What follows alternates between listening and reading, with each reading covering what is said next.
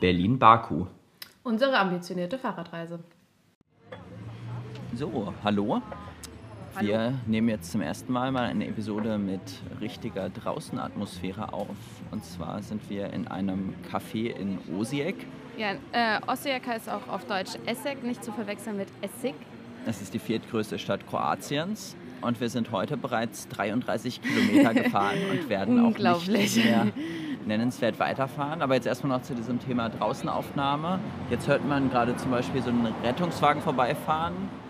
Also Es- wir probieren das einfach mal aus, weil es sich jetzt heute ganz gut passt. Hier ist zumindest einigermaßen windgeschützt und schattig, weil in der Sonne sind es glaube ich 33 Grad. Und es Und- ist Sonntag und es ist deswegen eigentlich nicht viel los. Es kommen ab und zu auch ein paar Straßenbahnen vorbei, aber ähm, das ist vielleicht einmal die halbe Stunde oder so. Ja, man wird wahrscheinlich auch hier so leicht im Hintergrund diese Musik hören, vielleicht mit ein paar Leute sprechen. Ähm, ihr könnt uns ja mal rückmelden, ob das irgendwie nervig ist mit dieser Atmosphäre, ob es vielleicht sogar ganz angenehm ist, wenn man ein bisschen was mitbekommt. Aber es ist jetzt eigentlich nicht geplant, dass wir das jetzt regelmäßig so machen. Ja, es ist jetzt irgendwie kommt gerade viel Verkehr, aber ich glaube, es geht gleich wieder weit besser. Ja. Ähm, also genau, wir sind jetzt schon in Kroatien. Wir machen jetzt erstmal mit den Kategorien. Ah, genau. Also wir haben jetzt heute nur eine Kategorie. Wir haben das jetzt mal ein bisschen geändert, nachdem wir es letztes Mal ja vergessen hatten mit den wie vielen Kilometern und wie auch immer. Also hier in der Donau gibt es eh keine Höhenmeter, also oder vernachlässigbar. Deswegen haben wir jetzt nur mal so eine Gesamtzahl an Kilometern, die wir bis jetzt insgesamt geschafft haben. Und das sind 1360, ähm, wobei vielleicht auch ein paar Kilometerchen vergessen wurden. Ähm, also ungefähr, wir sind auf jeden Fall schon, seitdem wir in Budapest sind, ähm, über 1000 gefahren und seit Budapest auch noch mal ein bisschen mehr.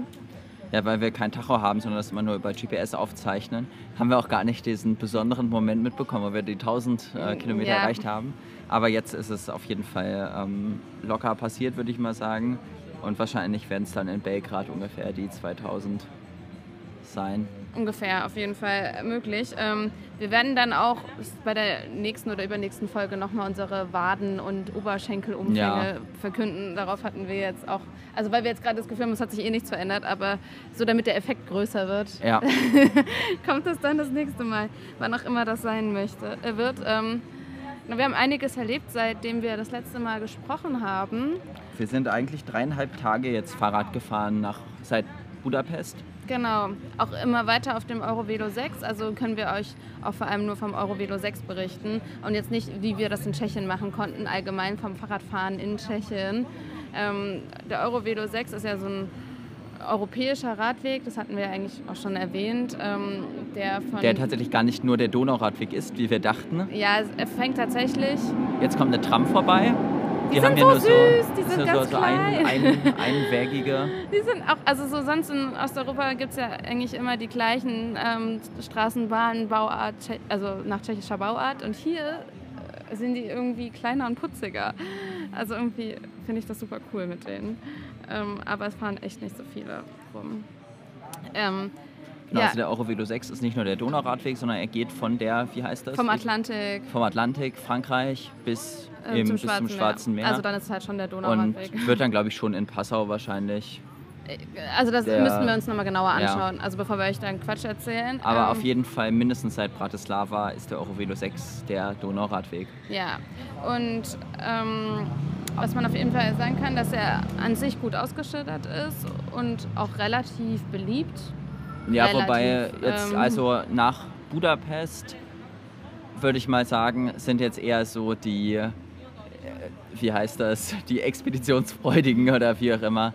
Also die, die unterwegs, die auch so ein bisschen das Abenteuer suchen. Also bis Budapest gab es auch so organisierte Reisegruppen. Familien. Ja, und ähm, also doch sehr, sehr viel Verkehr. Und jetzt nach Budapest, man, man find, trifft schon andere Radreisende, aber im Wesentlichen sind es jetzt vier Leute, die wir jetzt mehrfach wieder getroffen haben, Ja, zu wollen die also auf der gleichen Route unterwegs sind und auch ungefähr die in der gleichen Geschwindigkeit, Geschwindigkeit und auch ähnlich, äh, mit ähnlichen Vorstellungen. Aber Ja. also wir, wir kommen gleich nochmal zu denen zurück, Ja. ähm, wie wir sie getroffen haben Also und was wir mit ihnen sich- erlebt haben. Also man fühlt sich jetzt hier nicht ganz alleine als Radreisender und man merkt auch, die, es kommen regelmäßig auch andere Radreisende vorbei. Aber es ist auch nichts, was, ähm, wo man, wie man jetzt auf dem Elbe-Radweg irgendwie das Gefühl hat, man fährt hier in Kolonne oder so. Also es ist schon trotzdem nee, was nicht, ungewöhnlich. Gar also nicht. So, also so. ja. Ähm, und also falls jemand von euch Lust hat, den Eurovelo 6 auch zu fahren, es ist also man kann sich jetzt nicht darauf verlassen, dass die Beschilderung immer ausreichend ist. Es ist schon hilfreich, noch zusätzlich Kartenmaterial zu haben. Genau, also, also ich habe ja die GPS-Tracks zum Beispiel mir vorher runtergeladen. Das ist, äh, da kommen wir gleich, da kommt gleich eine nette Geschichte zu. Ähm, ja, und es gibt auch eine App zum Eurovelo 6, wo man auch den Weg erkennt und auch so ein bisschen den Untergrund. Ähm, da können wir auch noch mal gleich was zum Untergrund sagen, aber äh, so da sieht man halt, also kann man auch irgendwie sich orientieren, weil gerade also in Ungarn, aber auch in Kroatien häufiger die ein bisschen sparsam mit der Beschilderung umgegangen wurde. Ja, also wir machen, ich würde sagen, wir machen jetzt einfach mal chronologisch Genau. weiter ähm, nach Budapest. Ähm, die, die erste Notiz, die ich in meinem Büchlein dazu habe, ist, Ausfahrt aus Budapest führt aufgrund eines fehlerhaften GPS-Tracks in eine Müllkippe hinterm Neubaugebiet. also das klingt jetzt... Also ich hatte irgendwie, eigentlich habe ich mir alle GPS-Tracks für den Donauradweg von so einem Ver, wie heißt das? Ver, Verlag, so. Verlag runtergeladen, die halt ähm, so Reiseführer für so Radreisen machen und da kann man sich halt auch diese Tracks runterladen. Und irgendwie hatte ich das Gefühl, der ist nicht so richtig passend, dieser eine Track. Und deswegen habe ich mir den aus dem Internet nochmal nachgeladen von einer anderen Internetseite. Und den sind wir dann auch im Wesentlichen gefahren. Und dadurch, dass eben dieser Donauradweg halt, wie Charlotte schon gesagt hat, ein bisschen lückenhaft ausgeschildert ist, kriegt man das nicht immer mit, wenn man ihn verlässt. Und es waren dann so einzelne Wegpunkte offenbar nicht so ganz optimal gesetzt.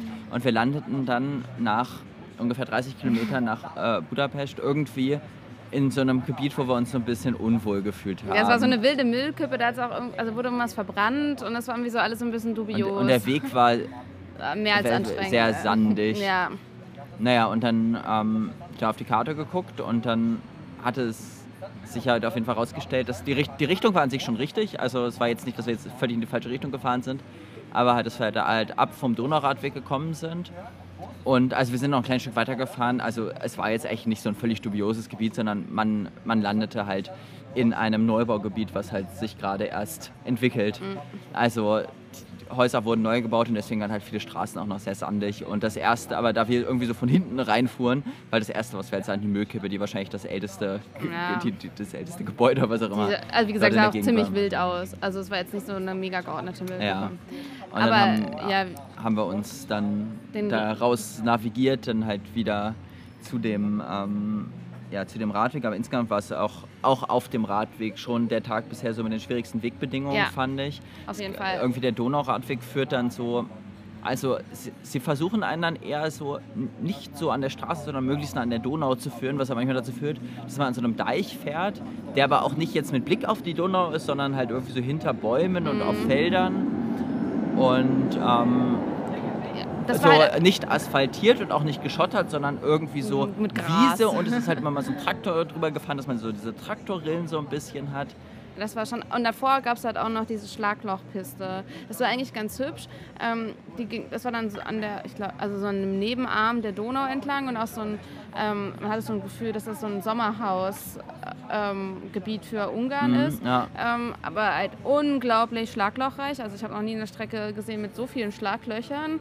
Also da konnte man natürlich auch nicht ordentlich Fahrrad fahren. Es ging. Ja. Aber danach kam eben diese schreckliche Graspiste und da haben wir zum ersten Mal Nicolas getroffen, also Mhm. einen französischen Fernradler, der vorhat, ähm, in den Iran zu fahren, also eine ähnliche Richtung hat wie wir. Und äh, der, also genau, wir wollten nämlich da, schon, hatten wir uns schon überlegt, ob wir auf so eine ähm, große Straße ausweichen. Davor hat er uns halt abgeraten, weil er, er meinte, er wäre da schon gewesen und es wäre eine sehr befahrene Straße. Und dann, er hatte aber gerade Pause gemacht, deswegen haben wir ihn dann wieder verloren ähm, und sind dann halt eben diese 15 Kilometer diese Piste gefahren. Wir haben ihn dann später nochmal wieder gesehen, auch nur kurz gesprochen. Und ich glaube dann nochmal, also es nee, am nächsten, genau, aber wir hatten dann, wir hatten schon in Komano, als wir da waren, mit einem Serben gesprochen, der halt in die andere Richtung unterwegs war und der hat uns ähm, sehr ans Herz gelegt, äh, wenn wir hinter Budapest sind, in Harta zu übernachten, dass es da einen Campingspot gäbe. der umsonst ist. Der- und wo alle, wir hatten, also ich habe es so verstanden, ne, da gehen alle Ungarn hin. Und ich habe es so verstanden, das Sowohl wäre ein halt- sehr beliebter ähm, Spot für äh, Reiseradler. Es war dann eher so, wie ich es verstanden hatte. Es war halt, also das war dann auch, wir sind an dem Tag dann trotz dieser widrigen Wegbedingungen recht viele Kilometer Ja. gefahren, weil wir halt gerne dieses Harta erreichen wollten. Und ähm, das war auch sehr schön. Also es war halt direkt an der Donau und so semi-professionelle ähm, so Camping, witzig. ungarische Campinggruppen. Also die hatten schon so ein großes, auch so ein Zelt, wo sie so ein bisschen Getränke Ja, stehen so ein hatten, eine. Musikanlage. Also es war wirklich so ein Festzelt und dann hatten sie da halt, genau wie Jan schon sagte, so eine Musikanlage und ähm, dann auch so, äh, ja, so einen Grill, einen großen und sie hatten sich irgendwie Strom organisiert und also es war eine Gruppe, die da war. Es waren, auch- es waren die mehrere haben alle Gruppen irgendwie ja, mehrere Gruppen und die hatten auch eine Motorsäge, mit dem sie dann abends dann irgendwie ihr Feuerholz klein machen konnten und also die scheinen das halt wirklich professionell ja, sie haben es halt improvisiert professionell betrieben. Es war, wie, war wirklich kostenlos und es war Und es gab halt trotzdem ähm, Toil ja, Sanitäranlagen und Duschen auch. Die, Ja, ja, die waren also so. Man Die waren im halt an der Bau. Donau gebadet. die, ja. waren, die waren im Bau, und, aber die wurden von den Ungarn genutzt. Und es gab aber auch nebendran noch so eine Strandbar, das war eigentlich auch ganz nett. Mhm. Da konnte man ähm, ja, eben Getränke und Chips und so kaufen. es gibt hier alkoholfreies Radler mit der Geschmacksrichtung Limette Minze, was tatsächlich sehr lecker ist. das ist super lecker. Aber da Das Ah, gibt es nicht hier, sondern in Ungarn. In Wir sind jetzt schon wieder in Kroatien. Ähm, ja, und da wurde dann das, ähm, naja, höchstens drittklassige Fußballspiel der äh, der Europa League übertragen in dieser Bar. Das Ja. war, war ganz nett. Also sie hatten dann auch noch ziemlich lange Musik an, aber weil wir müde waren, sind wir auch schnell eingeschlafen. Ja. Es gab ziemlich viele Mücken. Das war ein bisschen Das ein ist so ein, ein grundsätzliches Problem an der Donau. Ja, Aber es ist irgendwie, die Stiche sind nicht so schlimm. Also Nee. irgendwie abends ist man immer super genervt und zieht irgendwie lange Sachen an. Ich ziehe mir auch immer festes Schuhwerk jetzt an. nee, ähm, aber, aber, irgendwie ist es jetzt halt am nächsten Tag nicht mehr, also es für mich halt- zumindest jetzt nicht halt mehr vielleicht zehn relevant. Stiche, Ja. die man dann kriegt. Oder so, es geht voll. Ähm, also auf jeden Fall eine interessante Übernachtung. Ich habe dann leider festgestellt, dass ich meinen Pullover offenbar in Oh, Budapest ja. vergessen habe. Müssen wir Und- noch irgendwie gucken, ob wir Ja, es ist glücklicherweise im Moment nicht das Wetter, dass man jetzt denkt, man braucht unbedingt einen Pullover. Nee. Aber irgendwann werde ich den ersetzen müssen. Ähm, ja, stimmt, das war auch ein. Oder verge also ich weiß gar nicht genau, also ich meine, ich muss ihn in einer Bar vergessen haben. Ich habe in dieser Bar aber angerufen und sie meinten, da ist er nicht. Weil es ist eigentlich ist es wirklich nicht so einfach auf so einer Radreise was zu vergessen, weil man hat halt so seine Sachen, die man halt einpackt. Aber ich habe halt eben einen Sack für Kleidung, da ist halt dieser Pullover drin und wenn ich halt diesen Sack habe, fällt es dann wieder nicht auf, dass halt dieser Pullover fehlt. Also das war halt irgendwie blöd. Ja. Aber ich glaube, spätestens in Sofia können wir nochmal shoppen gehen. Ähm, Genau, am nächsten Tag hatten wir uns für den Abend wieder so eine Warm Showers ähm, Übernachtungsmöglichkeit organisiert im Ort Baja. Das ist dann schon Südungarn. Das heißt, da waren wir halt auch wieder fest, wo wir hinfahren. Das war auch eigentlich eine nicht so lange ähm, Etappe. Ja, und dann wussten wir, dass wir da uns nicht so beeilen müssen. Der Weg ist dann aber eigentlich ziemlich gut gewesen. Wir haben bloß manchmal so ein paar Schlenker auch gemacht. Aha. Aber das war an sich, Eigentlich ein unspektakulärer Tag, angenehm zum Radeln. ja, wir haben dann auch noch mal wieder ein alkoholfreies Radler getrunken in diesem netten Ort. Weißt du, da, Feis. Mhm. Also es war also wirklich ein bisschen unspektakulär. Ähm, da hat man halt dann irgendwie so die Dorfjugend hing dann auch davor rum und man konnte aufs Klo gehen, was halt sehr angenehm war. Und ähm, also am späteren Nachmittag wollten wir halt eigentlich nochmal in der Donau baden gehen, weil es jetzt wirklich warm geworden ist. Und dann, ähm, aber wie, wie wir schon gesagt haben, man ist halt zwar auf dem Donauradweg, aber oft nicht so unmittelbarer Nähe zur Donau. Und die Donau ist an sich ein wirklich ein Fluss, wo man auch baden kann. Und oft gibt es Gerade jetzt, also wir fahren ja jetzt immer weiter weg von der Quelle. Und ähm, man merkt halt, dass die Donau halt nicht mehr so stark fließt. Also da, wo wir, wir hatten ja mal erzählt, wir haben am Donauknie vor Budapest ähm, übernachtet und da war es wirklich so, dass man dachte, man darf wirklich nicht weitergehen, als man stehen kann, weil man halt wirklich von der Strömung weggerissen wird. Also ja, es ist völlig okay, da wo man stehen kann, man sollte wirklich nicht weitergehen. Und, bei diesem Harter hatte man das Gefühl, es ist eher so ein Tümpel. See. Also es ist schon Strömung, Aber aber, also ich, ich könnte schon gegen die Strömung anschwimmen. Ja, äh, genau. Und es gibt halt Sandstrand häufig. Ja. Aber genau, wir sind dann halt, ähm, haben wir dann gesehen, oh, wir können zur Donau, haben aber dann immer festgestellt, oh, wir können aber doch nicht in die Donau, weil das dann, dann doch kein Sandstrand war, sondern ein bisschen steiniger. Haben dann aber, also da war ein kleines Restaurant und haben dann vier Reiseräder davor gesehen, unter anderem das Rad des Franzosen, das wir, den hatten wir nämlich am Morgen auch noch mal kurz gesehen. Also der Franzose heißt Nicolas, das haben wir später Ja, genau. herausgefunden, aber es ist jetzt glaube ich Das einfacher. ist, genau, also das ist der Nikolas, äh, von dem wir schon vorhin erzählt haben, das ist der, der mit dem Fahrrad nach, in den Iran fahren möchte. Und ähm, wir hatten sein Rad und halt drei andere Reiseräder gesehen. Und ähm, dann dachten wir, können wir mal reingucken. Wir wollten, hatten, hatten eh noch Zeit und wir konnten dachten, noch, wir können ja noch mal ein Eis essen. Ja, und der Besitzer des Restaurants sprach tatsächlich Deutsch, und, aber Eis gab es nicht. Dafür gab es einen Quark äh, ähm, und Apfelstrudel für Jan und sonst kühle Getränke. Und dann haben wir eben die anderen kennengelernt. Ähm, der Schock über den Preis kam dann erst hinterher. Es Wobei Schock, man muss es schon relativ sagen, also es war halt verglichen für das Preisniveau in Ungarn doch recht teuer. Also wir haben für eine große Apfelschorle pro Person, also groß 0,5 Liter, 2 Euro bezahlt und für diese Strudelvariation halt 4 Euro. Also so wahrscheinlich immer noch günstiger, als man es in Deutschland erwarten würde. Aber es war jetzt irgendwie Aber es war halt, Ungarn überraschend. Ja, also gerade bei dem Getränk war ich irgendwie überrascht, weil sonst so der Standardpreis halt für so ein Bier halt außerhalb von Budapest halt einfach irgendwie die Hälfte war. Ja. Aber ähm, genau, also wir können jetzt euch mal die Gruppe vorstellen. Wir haben die nämlich gestern Abend nochmal wieder getroffen. Also das ist einmal natürlich Nikolas, der Franzose, ähm, der seinen Job gekündigt hat und jetzt mit dem Fahrrad in den Iran unterwegs ist und der sich auch extra für die Reise ein neues Fahrrad gekauft hat und auch, also er ist alleine unterwegs und ähm, glaube ich auch ziemlich gut ausgerüstet. Und dann gab es. Hatte noch keine Panne, genau. ist seit April unterwegs. Genau, ist aber auch erst in ähm, Frankreich, also 2000 Kilometer in, innerhalb von Frankreich gefahren. Hat jetzt eben noch einiges außerhalb von Frankreich vor an Kilometern. Ähm, dann Steffi und Matthias, die kommen aus München. Die haben nur, haben, also nur zwei Monate ähm, Zeit und ähm, sind in Wien gestartet ungefähr zeitgleich mit uns, haben aber dann erstmal irgendwie fünf Tage Urlaub am Neusiedler See gemacht und waren da Kitesurfen und sind jetzt auf dem Weg nach Griechenland.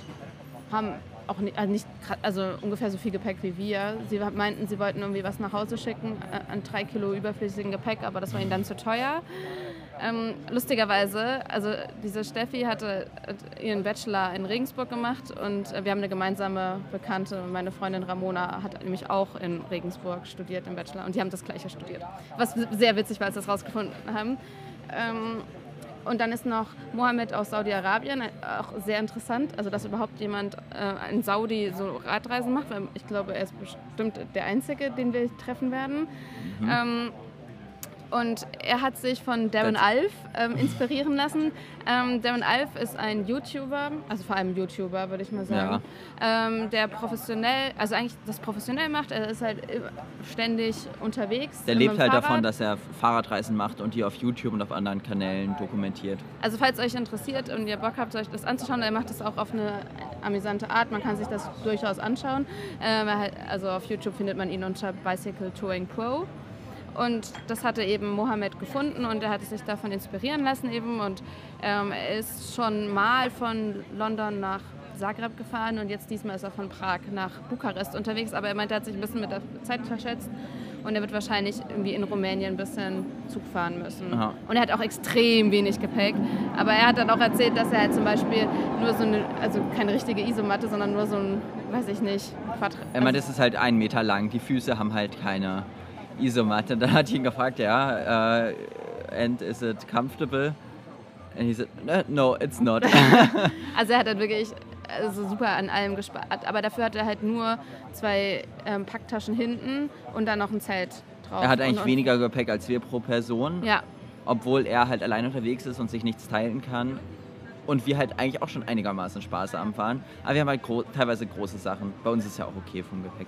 Ja, also das war irgendwie nett, die getroffen zu haben, aber wir wollten dann weiter und weil wir ja dann in Bar ja eben unseren Warm Showers hatten, den Roland. Zum Roland kannst du vielleicht noch mal sagen, also was du da vor, im Vorhinein schon wusstest? Ja, also der ist auf jeden Fall, hat halt extrem viele Bewertungen in diesem äh, Warm Showers. Also so die meisten, bei denen ich gesehen habe, die haben halt irgendwie fünf Bewertungen oder drei oder wie auch immer. Und ich glaube, er hat irgendwie 30. Und er meinte auch, naja, irgendwie hm. höchstens ein Drittel von den Leuten schreibt halt eine Bewertung. Und ähm, er fährt eigentlich selber gar kein Fahrrad, hat er erzählt, aber er, ähm, er ist irgendwie auf Couchsurfing aufmerksam geworden. Mhm. Und ähm, er spricht auch sehr gerne Englisch und ich glaube, das ist so ein bisschen so ein Antrieb. Er reist auch gerne, ähm, halt einfach unterschiedliche Menschen kennenzulernen. Und irgendwie hat er dann, so bei Couchsurfing gab es auch gar nicht so viele Anfragen. Und irgendwann Weil Bayer halt, halt auch einfach ein kleiner, halt kein Ort ist, wo man hinfährt, außer man ist halt auf, auf diesem Donauradweg unterwegs. Auf jeden Fall hat ihm dann mal einer von den Couchsurfern über, diesen, ähm, über das Warm Showers erzählt und hatte sich da angemeldet und der meinte, er kriegt seitdem kriegt er halt super viele Anfragen. So er kriegt, also so wie ich es verstanden habe, er kriegt ungefähr zehn im Monat. Mhm. und er nimmt dann so fünf bis sechs von denen akzeptiert er auch. Man hat halt gemerkt, er ist halt extrem äh, routiniert. Und auch seine ganze Familie. Also man muss dazu sagen, ähm, Roland ist, ich würde sagen, Anfang 40, Anfang Mitte 40. Ähm, er hat vier Kinder, also die älteste Tochter ist 20, die hat dann zwei Zwillinge, also dann eine 16-jährige Tochter und zwei, also Zwillinge, die sind 14 oder fast 14. Ähm, also die ganze Familie ist sehr routiniert mit uns umgegangen. Also man hat schon gemerkt, da ist halt ständig irgendjemand. Aber jetzt die waren halt auch nicht übermäßig interessiert. Ja, die hatten halt auch ein eigenes Gästezimmer für uns. Und Aber also der halt Roland war halt schon, hat halt, also man hatte schon das Gefühl, wir bleiben dann nicht nachhaltig in Erinnerung, aber es war trotzdem nett. Ja, es war halt irgendwie witzig, weil er dann auch so, so eine Best-of-Liste von ähm, interessanten Gästen gemacht hat. So, ja, dann irgendwie der, ich glaube, es war ein Franzose, der ähm, zu den Flüchtlingen fahren wollte und Masseur war und dann halt seine Massagebank hinter dem Fahrrad hergezogen hat oder die hochschwangere Frau, die dann in äh, Serbien auch ihr Kind geboren hat. Und da gab es noch einen äh, französischen Zauberer, der oh, ja. dann halt auch ähm, für seine Kinder Zaubertricks ähm, vorgeführt hat. Und was gab es noch? Ein, äh, in einem Superman-Kostüm, der äh, irgendwie Iran wollte, ne? ja, für irgendwie so eine Spendenaktion und deswegen ist er halt mit so einem Superman-Kostüm unterwegs gewesen. Aber man hatte irgendwie das Gefühl, man ist so ein bisschen eine Nummer, aber es war auch überhaupt nicht schlimm. Also ja, es war trotzdem alles sehr nett. Wir haben uns da auf die Terrasse gesetzt ja. und äh, leckeren ungarischen Wein getrunken. Erst Rosé, dann roten. roten. Und er hat auch gerne erzählt, also so, man, er ist halt sehr unzufrieden mit der ungarischen Politik. Ja, schon. Aber so da halt. Aber was halt auch sehr interessant war, also ich habe mir halt, also ich will jetzt auch nicht alles hier über die ungarische äh, Politik äh, referieren, mhm. aber was, also dieses Haus war halt wirklich recht groß und auch mal gesehen, es ist ziemlich neu. Und er hat halt erzählt, dass die ähm, Orban-Regierung halt sehr viele so familienfreundliche Maßnahmen macht, äh, insbesondere für Familien mit vielen Kindern. Ab er, drei war viel. Ab drei und er hat halt vier Kinder. Und ähm, sicherlich auch so zur Mittelschicht gehören. Hat er gesagt. Er hat sich selbst als ja. Mittelschicht eingeordnet. Und ähm, das ist halt, ich glaube, wenn du in, ähm, wenn man ein Haus gebaut hat, hat man von der Regierung erstmal 30.000, warte ich nochmal kurz auf die Straßenbahn, hat man von der Regierung ähm, umgerechnet 30.000 Euro erstmal einfach so bekommen. Also im Grunde wie in Deutschland diese, wie heißt das? Wie wird das jetzt genannt? Baukindergeld. Ähm, 30.000 Euro und dann nochmal einen sehr günstigen Kredit über weitere 30.000 Euro. Und ich weiß jetzt nicht, was dieses Haus gekostet hat, aber ich bin mir sicher, dass es schon nochmal deutlich günstiger ist und vor allem gewesen ist, in Ungarn zu bauen als in Deutschland. Also so der, der Durchschnittsverdienst ist umgerechnet, glaube ich, ungefähr 10.000 Euro. Ähm, ja, da also und er meinte halt, das hat auch komplett halt den Markt kaputt gemacht. Die Preise sind halt extrem gestiegen, halt die ganze Baubranche ist halt total ausgelastet. Mhm. Ähm, und so das Haus, was er sich halt damals vor, keine Ahnung, drei Jahren gebaut hat, das könnte er sich jetzt halt auch schon wieder überhaupt nicht mehr leisten. Ähm, aber er hat schon halt nach einem Jahr wäre es halt irgendwie fast der doppelte Preis. Ja. Er hatte, glaube ich, er hat uns also die Preise auch genannt, aber ich habe sie wieder vergessen. Ja. Ähm, es war, ja, war schon deutlich gestiegen. Ja, was er auch erzählt hat, dass ähm, halt die Besteuerung halt da auch sehr kinderfreundlich ist. Also er meinte, er zahlt halt im Grunde keine Einkommensteuer. Keine Einkommensteuer. Es gibt halt in Ungarn offenbar ohnehin eine, ähm, einfach einen festen Steuersatz, also festen Einkommensteuersatz. Ich glaube, der liegt irgendwo bei 13 oder 15 Prozent. Und es gibt ja keinen Freibetrag, so wie ich das verstanden habe. Also, da bin ich mir nicht ganz sicher. Und es ist aber in Deutschland ist es ja progressiv. Also im Grunde, je mehr du verdienst, desto höher ist halt der mhm. Steuersatz für jeden zusätzlichen Euro. Und in Ungarn ist es halt nicht so, so dass man schon das Gefühl hatte, man ist da halt in einer extrem privilegierten Situation, wenn man halt überhaupt, wenn man viel Geld verdient hm. und ähm, auch wenn man halt viele Kinder hat. Ja. Und ne, wenn nicht, dann halt nicht. Dann, also auch wenn du halt viele Kinder hast, wenig verdienst, bringt es dir halt so auch nicht, dass du keine Steuern zahlst, bringt es dir halt auch nicht, dass du halt irgendwie viel Geld bekommst, wenn du ein Haus baust, wenn du dir halt eh kein Haus leisten kannst. Ja. Also das war auch wirklich ziemlich interessant. Also er meinte auch, also findet so das Familienfreundliche findet er das einzig Positive an der Orbans Politik. Aber das findet er dann auch wieder zu extrem, weil es dann halt so ein unfaires System ja. schafft. Also noch zwei andere interessante Sachen, die ich mir so gemerkt hatte über die ungarische Politik, war ähm, zum einen, dass halt diese ähm, Fidesz-Partei von Viktor Orban sich halt eigentlich so in der Mitte im Grunde positioniert. Also es gibt halt eine ähm, eher rechte Partei noch, diese Jobbik-Partei äh, und halt die Sozialisten. Und, ähm, ich glaube auch Liberale. Ja, und natürlich gibt es halt noch ne? andere Parteien. Ähm, und ähm, das ist ungefähr so 40 Prozent ungefähr sind die halt diese Fidesz-Partei wählen, also die Partei von Viktor Orban. und dass das Wahlrecht ähm, geändert worden ist von dieser ähm, Orban-Partei ähm, von einem mehr, also von einem zweiründigen Wahlrecht. Also im Grunde die haben halt Wahlbezirke und früher war es halt so, es wird halt erstmal abgestimmt nach Kandidaten und ähm, dann gibt es halt Stichwahl und da muss man halt die Mehrheit bekommen. Und ähm, jetzt ist es halt geändert worden auf einfach derjenige, der halt die meisten Stimmen hat. Ja, so ein Verhältnis war. Ja. Aber so der Winner, Winner takes it all ist. Ja, genau. Aber halt ohne, du brauchst halt nicht mal eine, ähm, eine Mehrheit. Ja, aber es verzerrt natürlich dann das komplett, wenn halt, da reicht ja eine Stimme Vorsprung. Genau, und er hat halt gesagt, und es ist halt, also das ist halt früher eher so gewesen, ist es halt dann in der ersten Runde hat halt jeder halt irgendwie abgestimmt, was er halt wollte. Und für die zweite Runde gab es dann halt Koalition zwischen den Parteien. Und dass es halt jetzt extrem schwierig ist, für die anderen Parteien da äh, Koalition zu schaffen. Man sich halt vorstellen kann, dass es halt schwierig ist, wenn halt eine ziemlich linke Partei mit einer ziemlich rechten Partei irgendwie eine Koalition schaffen soll. Aber Ja. er hat erzählt, dass es das jetzt für die Bürgermeisterwahl tatsächlich in, ähm, Bayer. in Bayer, also der Stadt, wo er wohnt, halt gibt. Aber er war jetzt nicht so zuversichtlich, dass es das ähm, in anderen, also bei irgendwie nationalen Wahlen oder sowas geben wird. Also er war halt der Meinung, um halt dieses System zu ändern, müssten halt die anderen Parteien einfach ein gemeinsames Programm aufstellen, dass sie dieses Wahlsystem wieder ändern wollen Mhm. und danach Neuwahlen machen wollen. Ja. Ja, also ich denke, wir müssen jetzt auch nicht noch tiefer drauf eingehen. Aber Ähm, wir können das noch was war- zum Essen erzählen. Ähm, Genau. Das wäre nämlich auch interessant. Also es gab dann auch Abendessen und er hatte gekocht, also letztendlich nicht aufwendig. Es gab frische Paprika, teilweise scharf, teilweise nicht scharf, so zum Snacken dazu. Oh, ich war sehr überrascht, weil ich dachte, sie wäre nicht so scharf und die Kerne waren noch extrem scharf. Ja, also äh, super lecker. Dann gab es, halt, weiß nicht, hat bestimmt 20 Eier gemacht ähm, und halt teilweise Für fünf Personen. Ähm, teilweise mit Speck, teilweise mit Wurst, ähm, auch ziemlich lecker und Mhm. Pilze, auch mit ordentlich Paprikapulver. Ähm, dann gab es noch so eine Paprikapaste, die Mhm. selbst gemacht, auch super lecker. Also so ein bisschen wie Sambal Oleg, bloß ohne das Saure. Mhm. Ähm, und Brot und ähm, zum Nachtisch gab es Kuchen, der war auch super lecker. Es war so ein Strudelartiges, aber eigentlich vor allem bestand er aus der Füllung. Ja, er meinte, die Kunst ist, er hatte den allerdings auch gekauft von der Bäckerei, Ja. die Kunst ist, den Teig so dünn zu machen, dass man eigentlich gar nicht mehr merkt, dass es halt Teig ist. Dass man durchschauen kann. Ähm, das ist halt, also im Grunde war der Teig halt nur da, um den Mond zu halten. Ja, also gerade mir hat das mit Mohn richtig lecker, also gut geschmeckt. Und es gab halt auch mit Quarkfüllung und noch irgendwas mit Nussfüllung. auch Ja. Also es war mega lecker.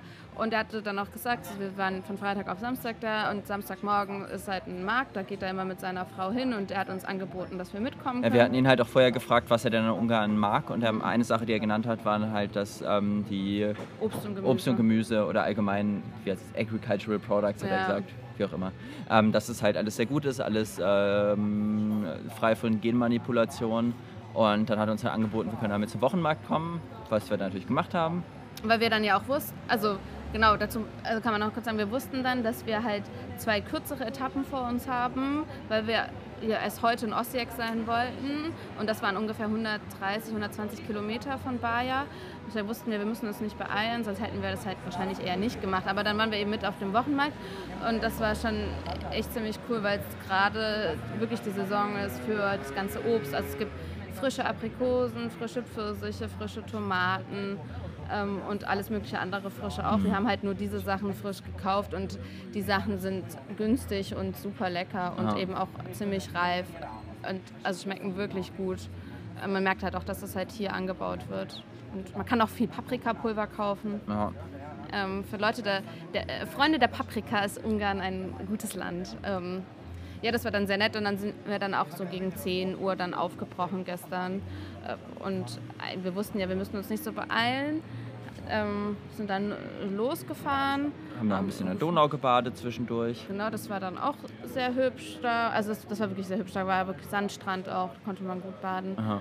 Und ähm, dann sind wir nach Mohac gekommen. Das ist ähm, wirklich eine, die, das war die letztgrößere Stadt auf ungarischer Seite Vor Kroatien. vor Kroatien. Und wir hatten zum Beispiel von Hanna, die den, also meine Freundin Hanna, die den Donauradweg vor ein paar Jahren in umgekehrter Reihenfolge gefahren ist, also von Belgrad bis Budapest, gehört das, also sie hat uns gar nicht groß was zu Mohac erzählen und dann dachte, haben wir da auch gar nichts erwartet. Wir wollten dann nur unsere letzten Forint irgendwie ausgeben Ja, und nochmal Kaffee trinken gehen oder so. ja, nochmal aufs Klo oder so. Und dann musste dann mit der Fähre eben über die Donau rüber und dann hören wir da schon, dass da so Musik rüberschallt und ich dachte aber, es käme von so einem Kreuzfahrtschiff. Aber dann waren wir dann drüben und haben gesagt, oh, da ist irgendwie so ein ähm, Stadtfest. Und dann fangen wir an, da rüber zu laufen und stellen fest, ja, komisch. Das über, also sind, sie haben dann plötzlich angefangen, Heidi zu singen. Also das Heidi-Lied, was man kennt aus dem Fernsehen, ähm, von, der, von dem beliebten Zeichentrickfilm. Ich denke, das kennt jeder. ja. Äh, was uns natürlich erstmal sehr überrascht hat. Und dann wurden noch weitere deutsche Schlager gesungen. Und ähm, dann sind auch deutsche ähm, ja, so Musikkapellen aufgetreten. Und ich dachte erst, das wären tatsächlich Deutsche aus Deutschland, die da irgendwie vielleicht so eine Städtepartnerschaft oder ähm, kommen oder eben die damals in Mochac gewohnt haben, also als Ungarndeutsche, die aber dann vertrieben worden sind, jetzt irgendwie wegen so einem Stadtfest wieder zurückkommen.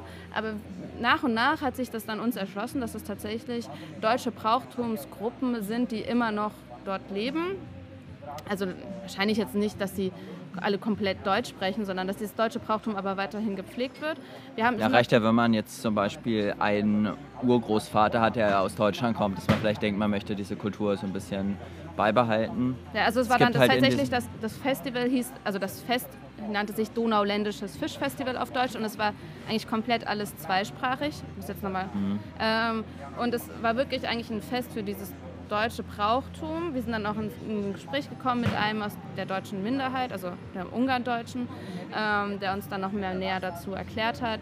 Ähm, und das war uns alles gar nicht so klar. Dass, ähm, aber das hat wirklich vor, wann war das? Es war so im 18. Jahrhundert, glaube ich, sind, die, sind Deutsche aus dem schwäbischen Raum, die arm waren und sich bessere Lebensbedingungen erwünscht haben erhofft haben und angeworben worden sind, teilweise auch irgendwie Verbrecher, also Kleinkriminelle, ähm, sind dann mit Schiffen die Donau runtergefahren, ähm, bis sie dann eben in Ungarn waren, wo sie dann aufgenommen worden sind. Und Ungarn war nach den türkischen Besatzungen, äh, Besetzungen, Besatzung, ähm, sehr entvölkert und hat bereitwillig deutsche Siedler aufgenommen, aber also nicht jeden. Ange angeworben. Ja, aber, aber nicht jeden. Also die sollten schon ein bisschen Vermögen haben und auch nicht irgendwie so ganz schlechte Leumund haben.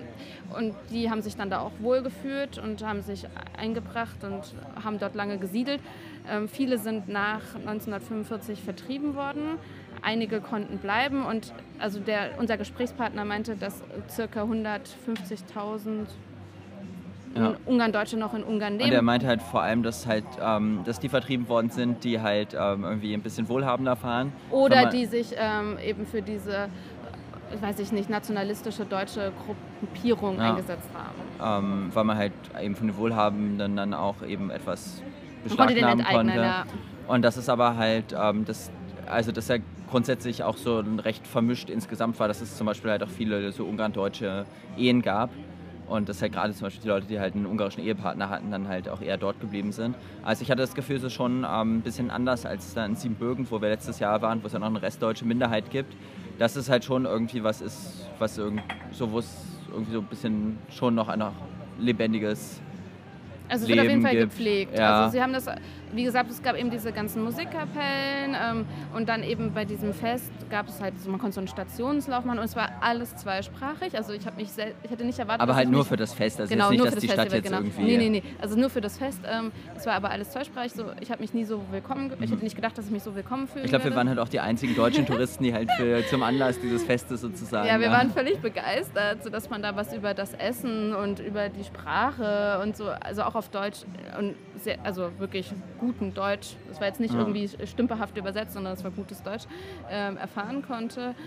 Und dann sind auch Leute da in Trachten rumgelaufen. Also das hatte man schon, das war dann so ein bisschen Folklore. Das werden jetzt nicht alles wirklich Ungarn-Deutsche gewesen sein. Nee. Und man hat dann auch gesehen, dass sie für den Abend vorbereitet haben. Da gab es so lange ähm, Bierbänke, da waren Namen, also war reserviert für irgendwelche Namen. Und wir haben uns erst gewundert, so dass die halt irgendwie mehrere Bierbänke dann gebraucht haben pro Namen. Aber dann haben wir gesehen, dass die da halt irgendwie aufgedeckt haben, also ihre Tischdeckchen mit hatten und dass dann wahrscheinlich so ganze Familien, Freunde dann zusammengekommen sind und ihre Gulaschsuppen, da gab es auf jeden Fall, hat man schon gesehen, dass es da so, oder Fischsuppe irgendwie gekocht wird und wahrscheinlich wäre das dann auch ein sehr geselliger Abend gewesen. Ja, wir hatten auch überlegt, ob wir da bleiben, aber zum einen hatten wir das Gefühl, ist gar nicht so einfach, da jetzt ein Zimmer zu finden, weil es halt eben durch das Fest ganz gut besucht ist und ähm, zum anderen wollten wir noch ein bisschen weiterkommen Und man wusste jetzt auch nicht, man hätte ja eigentlich da jemanden kennenlernen müssen, der da so einen Platz reserviert hat bei so einem Fischfestival und so weiter. Und wir hatten auch das Gefühl, dass wir sonst den Rest halt auch ganz gut gesehen hatten. Ja, und es war schon wir waren schon irgendwie zwei heiß. Stunden dann da bei dem Festival, Ja. haben ein bisschen deutschen Schlager gehört. Und Schuhplatten gesehen. Schuhplatten, ne? Ähm, ja, das war witzig. Ja, und dann hatten wir auch auf unserer neuen App, von der wir gehört hatten, eben diese Eurovelo 6 App, hatten wir halt gesehen, es soll Von den anderen Radreisenden, die Genau. hatten die uns empfohlen. ähm, dass es auf kroatischer Seite nicht weit, äh, hinter der Grenze einen Campingplatz geben sollte. Und Beliebtes Problem, die App zeigt äh, Entfernungen in Luftlinie offenbar an. Weil es war dann irgendwie, ja, so 23 Kilometer von diesem Ort, so gut, dachten wir, das schaffen wir. können wir fahren. Und es Wunderbar. waren dann irgendwie doch 40 und es wurde auch manchmal nicht weniger. Die Ja. Strecke war sehr gut in Kroatien, muss man sagen. Ja, es war dann Aber es war nicht halt- so schlimm und wir wollten halt auch gerne ausprobieren, was denn, also was denn das Anzeigen von einem Campingplatz bedeutet. Sonst hätten wir auch irgendwie bei Leuten oder so fragen können, aber wir wollten halt gerne wissen, was das mit diesem Campingplatz auf Ja. sich hat. Und ähm, so, wir hatten dann auch tatsächlich die erste Grenze zu überqueren, wo auch kontrolliert wurde, Obwohl es noch Schengen war angeblich. angeblich. Ähm, Also haben uns die anderen Reisenden erzählt. ja, Also offenbar, ähm, also so wie wir es jetzt verstanden haben, ist es halt einfach so, dass die Ungarn halt an den Grenzen, wo noch möglicherweise Flüchtlinge durch wollen, ähm, halt auch an den Schengen-Grenzen kontrollieren. Also Slowakei-Ungarn war ganz normale Einreise, wie man es aus dem Schengen-Raum gewohnt ist.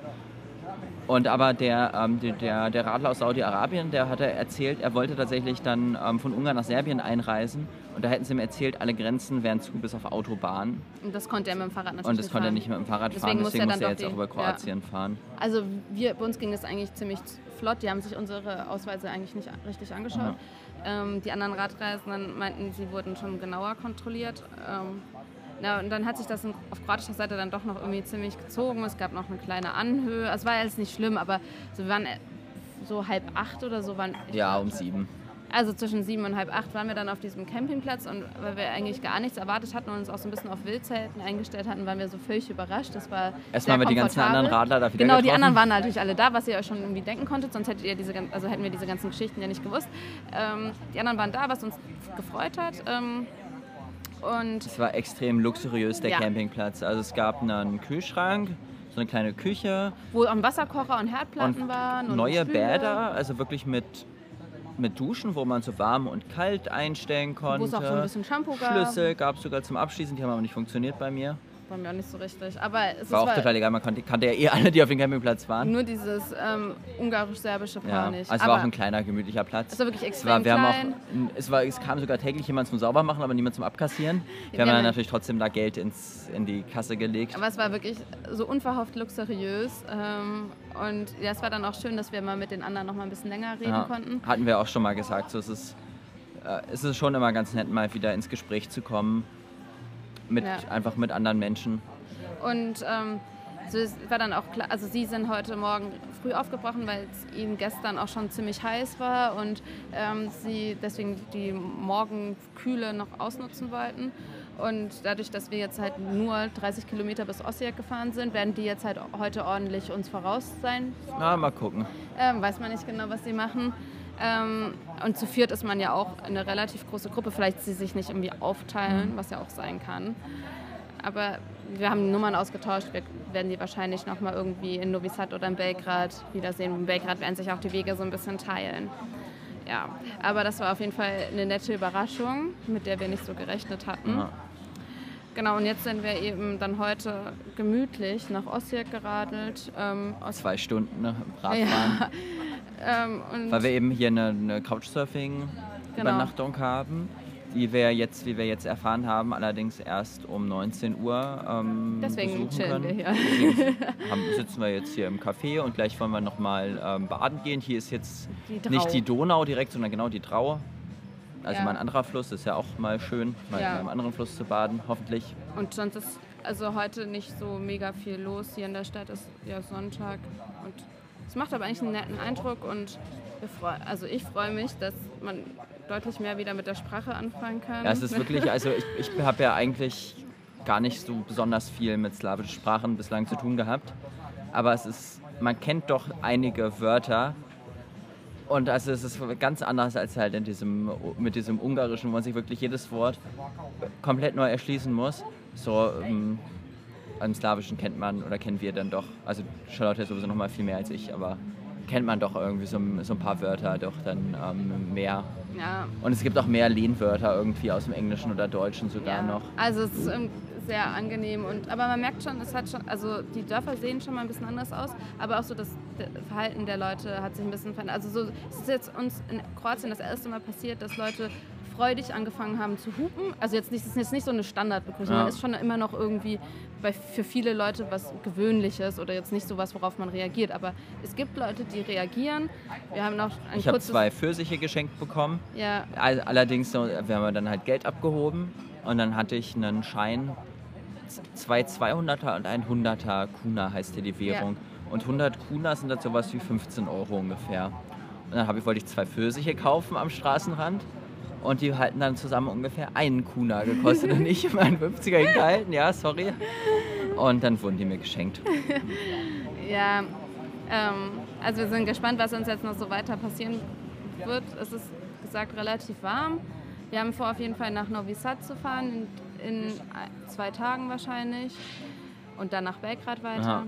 Also ihr werdet von uns hören und wir halten euch auf dem Laufenden. Ja, eine Sache, über die ich noch kurz reden wollte, die ich interessant fand, ist so dieses in ein neues Land reinfahren. Oh ja, das ist wirklich ein interessantes Weil, also gut, jetzt diesmal war es noch ein bisschen besonders, weil es jetzt zum ersten Mal Grenzkontrollen gab. Aber eigentlich hatte ich es bisher, also zumindest jetzt seit, ähm, in Österreich nicht ganz, aber sonst eigentlich in allen, allen anderen Ländern, dass man am Anfang immer so ein bisschen vorsichtig ist, vielleicht sich nicht so traut, direkt mal sein Zelt aufzustellen. Erstmal, hm, wie ist denn das hier? Kommt einem, man fühlt sich vielleicht aus, oder ich habe mich manchmal so ein kleines bisschen unwohl gefühlt, so, hm, das ist ja irgendwie alles ein bisschen anders hier. Und, das und es ist halt, halt jedes Mal, gewöhnt man sich halt an dieses Land und ja, genau, denkt dann auch, hier habe ich mich ja so jetzt auch so in Ungarn, weiß jetzt irgendwie, wie es läuft, kann mich da jetzt irgendwie unfallfrei bewegen mit dem Fahrrad. Und dann ist man jedes Mal auch traurig, dass man das Land wieder verlässt und denkt so, ah nein, jetzt haben wir irgendwie verstanden, wie das hier läuft mit diesen kleinen Läden. Ja. Dann gibt es den ABC, das ist halt so ein naja, so ein kleiner Lebensmittel-Späti-Laden. Und dann gibt es halt den Mini-ABC. und Ja, so. Späti will ich es nicht nennen, das ja, ist ja ein Tante-Emma-Laden. Ja, genau. Aber so in, in Budapest waren das dann die ja, Spätis. das stimmt. Also so auf dem Land waren das halt so die Tante-Emma-Läden. Aber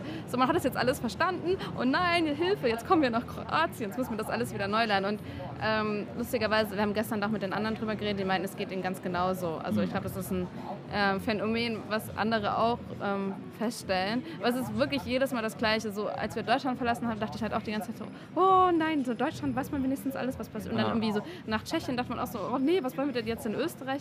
Ähm, okay, Österreich war nicht so nee, krass. Österreich war ähm, nicht so. Aber so, gerade bei Ungarn, Un bei Ungarn dachte ich halt echt so, boah, mit der Sprache und dann irgendwie waren die immer so ein bisschen unsympathisch.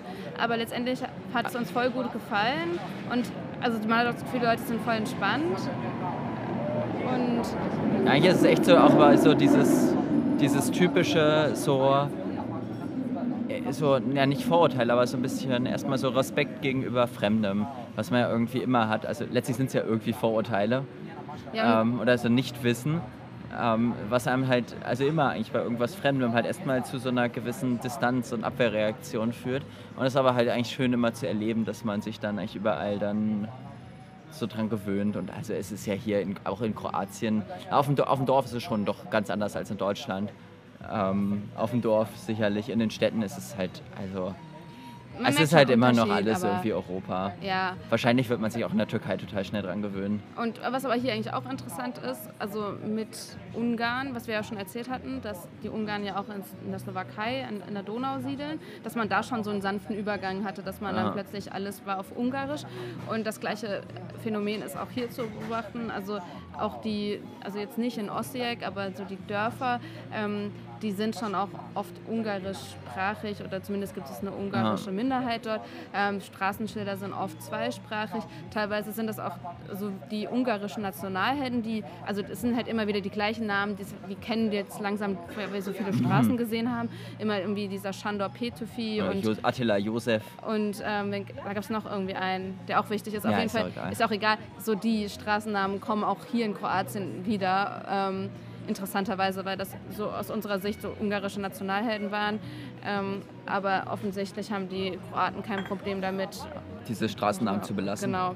Also das ist deswegen halt so eine san ein sanfter Übergang. Jetzt hier in Osijek hat man schon das Gefühl, dass das sehr kroatisch und Ja. aber in den Dörfern habe ich auch noch viel Ungarisch Ja. reden gehört. Und, Was ähm, äh, auch noch hier Neues in Kroatien ist, man sieht unglaublich viele deutsche und Ja. österreichische Autokennzeichen. Also man denkt halt wirklich, man ist in so einer Grenzregion, weil es halt doch offenbar sehr viele äh, Kroaten gibt, die halt nach Deutschland, nach Österreich gezogen Weißt sind, um dort zu arbeiten. müssen ja nicht einmal Kroaten sein, können ja auch Serben oder Bosnier sein, die noch weiterfahren, die jetzt gerade nur stimmt. auf Durchreise sind. Aber in Ungarn hat man das gar nicht so nee, gesehen. es fing in Mochac an, aber das Genau. ist ja schon so ein Grenzort. Ja, also Und das also ist wirklich hier, das ist auffällig. echt- Also teilweise sieht man mehr deutsche Autos als- oder Nein, so ist Österreicher. nicht. aber der Grenz, also auf der Weg zur Grenze Ja, sind okay, doch richtig viele an der Grenze. Österreicher. Das stimmt. gewesen. Weil ich glaube, es ist auch eine Grenze, die jetzt nicht so super viel über, also wo es Okay. jetzt nicht so super viel Grenzkontakt gibt, halt diese kroatische-ungarische Grenze, obwohl ja viele Ungarn auch in Kroatien auch mal leben, an, direkt auf der Seite.